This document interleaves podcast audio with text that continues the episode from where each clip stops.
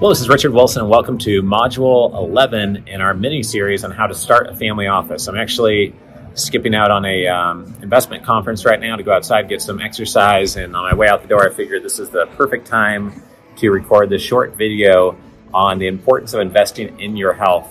I don't think in any other family office book, investment strategies book, you're going to really hear about investing in your health, but it's one of the most important things we communicate to you. I have a client who literally owns a Ferrari and spends more money maintaining his Ferrari than his own body, and he's going to get tired of that car in two to four years and trade it out for something else.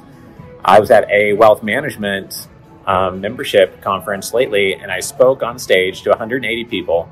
I know they all paid 100. I know they all paid thirty thousand dollars a year for membership. I had everybody raise their hand who had spent over thirty thousand dollars on their health that year, and one person out of 180 raised their hand. That means everyone else in that room prioritize their money and their investment portfolios over their health.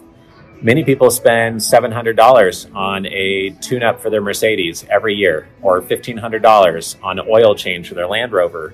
Um, but they don't spend $700 on a InsideTracker uh, service where someone, a nurse comes to your house, takes a blood sample, and gives you a report on 50 different biomarkers in your body. In other words, you're investing more in your car, maybe in a plane ticket to go on vacation during spring break with the kids, maybe more on a hotel for New Year's Eve or an Airbnb than you spend on your health maybe over a whole month or quarter or maybe the whole year. So the point here is that you should be over investing in your health. If you are wealthy enough to care about maybe having a family office structure for yourself, then you should be going to restaurants and grocery stores, not looking at the price of the food, but looking at how clean the food is and overpaying for the cleanest, healthiest, most nutrient rich food that you can possibly be eating. You should be living in healthy environments, surrounding yourself with healthy people, and over investing in your health. Even if you are the greediest person on planet Earth and you're watching this mini series, you can try to become a billionaire one day. Well, guess what? You don't make much money if you die. It's expensive to die tax wise. You're going to stop making money. And everyone else around you, even if you are greedy and money focused, uh, which I'm sure you're not, or you wouldn't be watching this module, so I'm joking when I say this, but even if you do prioritize money over just about everything, everyone around you would rather you be alive and worth a little bit less, but be healthier and be happy and healthy and high energy, right? So there's a bunch of things you can do to invest in your health. You could get an MRI every 12 to 18 months that can identify over 300 different types of tumors and diseases in your body and as long as uh, your doctor says there's no bad health effects of that, get an MRI to identify things that could be uh, early detected and taken care of. Another thing you can do is maybe consider upgrading um, the car you drive to something safer. If you, quite likely statistically, if you pass away before age, let's say 55 or 60 years old, it's quite likely from either cancer or a car accident. So if you want to avoid dying in a car accident, just one suggestion and a practical note is to buy the safest car that money can buy. If you are making two hundred, three hundred thousand dollars a year, five hundred thousand, a million dollars a year, you're worth three to five million or ten million dollars, then consider getting a Tesla Model X. Consider getting a Lincoln Navigator. Statistically speaking, the mortality rate of large luxury SUVs from the National Highway Association in the United States is almost statistically 0.0%. Um, I bought a Lincoln Navigator because it's the only five star crash rated luxury large SUV. The Escalade, um, Suburban, they're all four star out of five. Um, so that's why we got the Navigator. Um, and so upgrading your cars is something to consider. Also, if you're watching this in 2022, um, you still may have beneficial bonus depreciation options as a business owner uh, for this year, and they'll be slightly reduced next year, but you'll still have some bonus depreciation um, available uh, for 2023 and so on as that declines unless they change the tax code again. Um, maybe check out getting a executive physical at the Mayo Clinic. Might pay three to seven thousand dollars, and they'll check for cancer and disease. Um, they'll check 20 or 30 different points, and you could go do that. If not every six months, maybe once a year, every year and a half. Um, these are the types of things that most people don't do. They really don't cost that much money.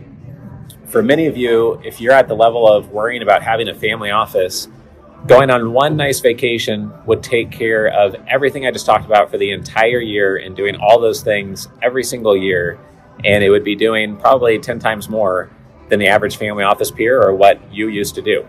Um, one other thing I've done, which is very simple, is get an Omron, O M R O N, body composition monitor. It'll tell you your level of visceral fat, your percentage of body fat, your weight, the calories you burn just by sitting still every day. That can be helpful to see and kind of comical to compare to your, your siblings or spouse, etc. And then the other thing I would say is just cut out stress and friction in your life anywhere you can. Unnecessary travel, um, stressful people, stressful projects, stressful businesses. Um, and the final thing is that let's say all this doesn't help. Get bad luck with genes, DNA, car accident, after all, etc. One thing to have in place related to health is a if I die document. This is just as important as trust and estate planning and having a will. This is an instructional checklist for if you would pass away, what are the security codes to your crypto accounts? What how do you log in and what is the second factor authentication software mobile app for your E-Trade account or your retirement account? Or in what states do you have 529 accounts open for your kids and does your spouse know how to access those? If you run an operating business, who do you fire and put in charge? What do you pay them and how do you change that compensation structure? And who do you trust that will always do things with your family's best interest in mind and you know will be very loyal and competent to run the business if you are gone? Does your spouse know how to do those things? Do your children know what to do? Um, could someone else in your family step in and do things on your behalf, uh, like change who's running your company?